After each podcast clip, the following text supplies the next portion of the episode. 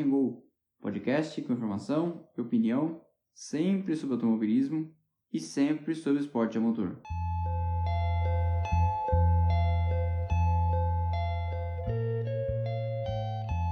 Bom, como já dizia a música famosa do Radiohead, sem surpresas para esse grande prêmio da Espanha que aconteceu no circuito de Montmeló. O circuito que, por suas características muito variadas em curvas, é escolhido pelas equipes em janeiro para os testes de inverno e é o mais mapeado por elas. Então, costuma ser uma pista que dá um raio-x fiel do equilíbrio de forças entre os times. Na classificação ontem, as duas Mercedes aplicaram a já costumeira luneta no terceiro colocado, que acaba sendo invariavelmente o Max Verstappen.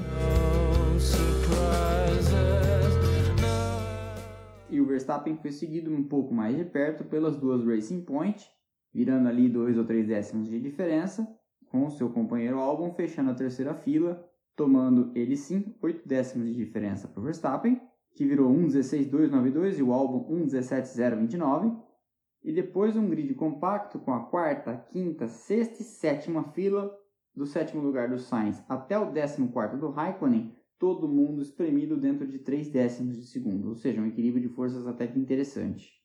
Na corrida de hoje, todo mundo cruzou os dedos, inclusive eu, para que fosse um domingo de muito calor no circuito catalão. E isso de fato aconteceu, temperaturas bastante elevadas. Mas o horror que sofreu a Mercedes com os pneus nas duas últimas etapas em Silverstone acabou não se repetindo.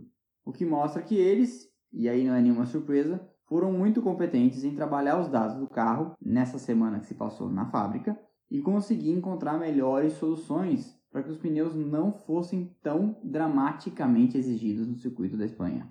A consequência disso é que o Hamilton largou na pole e na ponta seguiu com autoridade até o final. O Verstappen largou melhor que o Bottas, pulou para segundo, o Lance Stroll também largou melhor que o Bottas, pulou para terceiro, e o Bottas acabou ficando em quarto e quase perdendo também mais uma posição para o Sérgio Pérez, acabou se recuperando ali na curva 3. Stroll pulls to the inside as well. Hamilton's going to make the first corner ahead. Stroll on the inside of Bottas squeezes Bottas. Almost Alex Albon running into the back of the Mercedes and Bottas might now lose out to Sergio Perez as round turn 3 we go. E como eu havia dito, tudo correu mais ou menos sem grandes surpresas, com os três carros da ponta se distanciando bastante das Racing Point. O Bottas, então, quando foi autorizado o uso do DRS, fez uma ultrapassagem tranquila sobre o Stroll e entre essa ultrapassagem e o primeiro pit stop, ele abriu 22 segundos. Tanto que, quando ele e o Hamilton fizeram as paradas, e a Mercedes mais uma vez humilhou todo mundo fazendo a parada dos dois carros na mesma volta, em pit stops praticamente contínuos, o Hamilton e ele voltaram na frente das duas Racing Point. E aí, quando começaram os pitstops, para mim o que mais chamou atenção foi a estratégia da Red Bull, que colocou o álbum de pneu duro e devolveu ele no meio do tráfego. Com o pneu duro, ele não ia conseguir fazer as ultrapassagens sobre os carros que estavam na frente dele, por exemplo, o Ocon. E aí o que aconteceu? Ele ficou um tempão preso no tráfego com o pneu duro e quando essa estratégia ia começar a se pagar, ou seja, todo mundo ia começar a parar e ele de duro ia até o final, a equipe percebeu que ele tinha perdido tanto tempo que essa estratégia já não ia mais funcionar e o pneu já tinha se deteriorado de andar tanto tempo no tráfego. Chamou ele então de volta. Então foi mais uma corrida decepcionante do álbum, mas dessa vez ele pode pôr ali um pouquinho da parcela de culpa na equipe. Mas a gente sempre vai ficar aqui com aquela suspeita de que se fosse o Verstappen o piloto que estava dentro do carro, ele não ia ficar tanto tempo preso atrás de carros mais lentos. Outra nota de rodapé relevante é para o crescente climão dentro da Ferrari, que fica evidente nas conversas de rádio do Vettel com a equipe. Quem assistiu a corrida viu a resposta atravessada que ele deu no rádio para a equipe quando perguntado se aceitaria ir com aqueles pneus até o final. What do you think about going to the end with these tires? Ah, for fuck's sake, I asked this before. Now I've been pushed for three laps. Outra nota de rodapé interessante é olhar que no final o Bottas entrou para fazer mais um pit stop e quando ele entrou, ele tinha 1 minuto e 11 de vantagem para as Racing Point, o que mostra, como eu falei no começo, a abissal diferença entre os três carros à frente e não os quatro, porque nesse não está contido o Sr. Alex Albon, para o resto do pelotão. Resultado final então, Hamilton vence com autoridade, cruza em chegada 24 segundos na frente do Verstappen e 44 na frente do Bottas. E esses foram os únicos três carros a cruzarem a chegada na mesma volta, a volta 66. Do quarto, Lance Stroll para trás, todo mundo tomou volta do líder, com Latifi e Grosjean tomando duas. Todo mundo concluiu, exceto Charles Leclerc, da Ferrari, que teve uma pane de motor esquisita nos S que levam à curva final, rodou, depois deu mais uma volta e levou o carro para a garagem. Então, repassando o resultado, como eu falei, Hamilton em primeiro, Verstappen em segundo, 24 segundos depois. Terceiro, Bottas, dava para esperar muito mais dele, 44 segundos do líder, e com um carro igual, chegou atrás do Verstappen e não ameaçou ele em momento algum.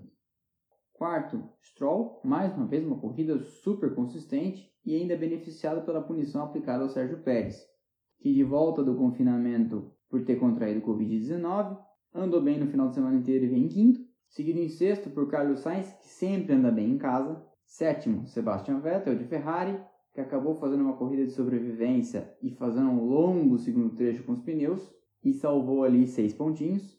Oitavo, Albon, decepcionante, para quem largou em sexto, chegar em oitavo não é um bom negócio, mas tem aí um descontinho por ter sido prejudicado por aquela estratégia meio incompreensível que eu falei agora há pouco da Red Bull de devolver ele no meio do tráfego com pneu duro.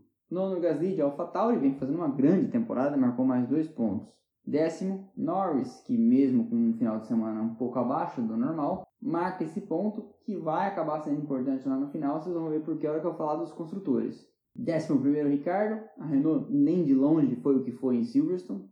Décimo segundo Kvyat, tem tomado um passeio regularmente do seu companheiro de equipe Gasly. Décimo terceiro Ocon, igual ao Ricardo, muito abaixo dos dois últimos finais de semana. Décimo quarto Raikkonen, a Alfa Romeo parece que rende melhor num traçado como o de Barcelona. E ele conseguiu inclusive ontem levar o carro ao Q2, coisa que não vinha acontecendo nas últimas corridas. 15º Magnussen, andou por aí o final de semana inteiro. 16º Giovinazzi, que para um jovem piloto, não encantando e não chegando na frente do companheiro, eu imagino que vai ser o último ano dele na Fórmula 1. 17º e 18º, Russell e Latifi, a Williams não fez um grande final de semana. E 19º, Grosjean. E aqui, interessante pensar no seguinte, na sexta, o Grosjean andou nas duas primeiras sessões entre os 10 primeiros. Parecia que eles iam conseguir levar pelo menos os carros ao Q2 e parecia que eles poderiam, com um pouco de sorte, pontuar ou chegar entre os 12 primeiros, vamos dizer assim. Mas não foi o que aconteceu. O Grosjean, inclusive, cometeu um erro e passou reto na curva 1, perdeu um pedaço da sua que depois foi atingido pelo Hamilton. Sorte que ninguém foi mais prejudicado. E o último, que não concluiu, Charles Leclerc de Ferrari, que foi vítima daquele problema de motor que ninguém entendeu direito até agora.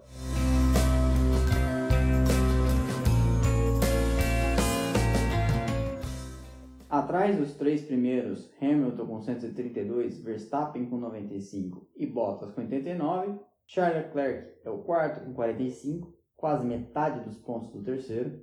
O quinto é o Stroll com 40, o sexto é o Albon com 40 também, mas com resultados inferiores. O sétimo é o Norris com 39, o oitavo é o Pérez com 32, o nono é o Sainz com 23, o décimo é o Ricardo com 20. Com os pontos de hoje, o Vettel marcou 16, o Ocon também 16, e o Gasly com 14 tem 7 vezes mais pontos que o Kvyat, que tem 2. Depois do Gasly, imagina alguém que não marca mais pontos esse ano, o Huckenberg com 6, o Giovinazzi com 2, o Kvyat, de quem eu já falei, 2 também, o Magnussen com 1, e depois todo mundo com 0, Raikkonen, Latifi, Russell e Grosjean.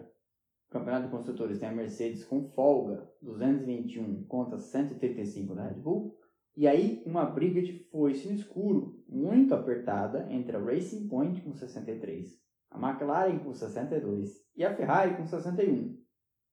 E eu ainda aposto que até o final do ano chega nessa briga a Renault com 36, que vinha, pelo menos até Silverstone, numa crescente de resultados. Vou torcer então para que eles não me façam pagar a língua, porque aí uma quarta equipe nessa briga pelo terceiro posto certamente seria bastante interessante de ver. Já mais atrás, e provavelmente na posição que vai terminar a tabela, a AlphaTauri tem 16 pontos e é sétima. E daí não deve sair, porque a distância para a Renault é muito grande, tem mais que o dobro de pontos, tem 36 enquanto ela tem 16, e a distância para quem vem atrás, que é a Alfa Romeo com 2, também é muito grande. A nona é a Haas, com um pontinho, e ainda zerada, mas eu aposto que marca um ponto até o final do ano em alguma corrida tumultuada, é a Williams com zero. Domingo que vem, dia 23, não tem corrida, ou melhor, não tem corrida da Fórmula 1, porque tem as 500 milhas de Anápolis, e eu vou ver, e vocês deveriam ver também. E no dia 30, voltamos para mais uma trinca de corridas seguidas. Spa-Francorchamps, dia 30, Monza, dia 6 e Mugello, dia 13. E como domingo que vem não tem Fórmula 1, eu vou lançar uma enquete perguntando se vocês preferem que no domingo eu solte um episódio de equipes que amamos, contando a história de mais uma equipe, ou se vocês preferem mais um da série Você Sabia Que, contando curiosidades e coisas que pouca gente sabe da Fórmula 1. Ok? Espero que vocês tenham gostado. Semana que vem tem mais. Curta e siga a página do canal no Instagram, splashandgo.podcast. E, como eu já falei várias vezes, se você quiser contribuir para que esse canal continue crescendo e se profissionalizando, acesse a nossa campanha no apoia.se barra podcast e deixe a sua contribuição. Eu te vejo aqui domingo que vem, ou com um episódio de Você Sabia Que, ou com um episódio de Equipes que Amamos. Um abraço, valeu e até semana que vem.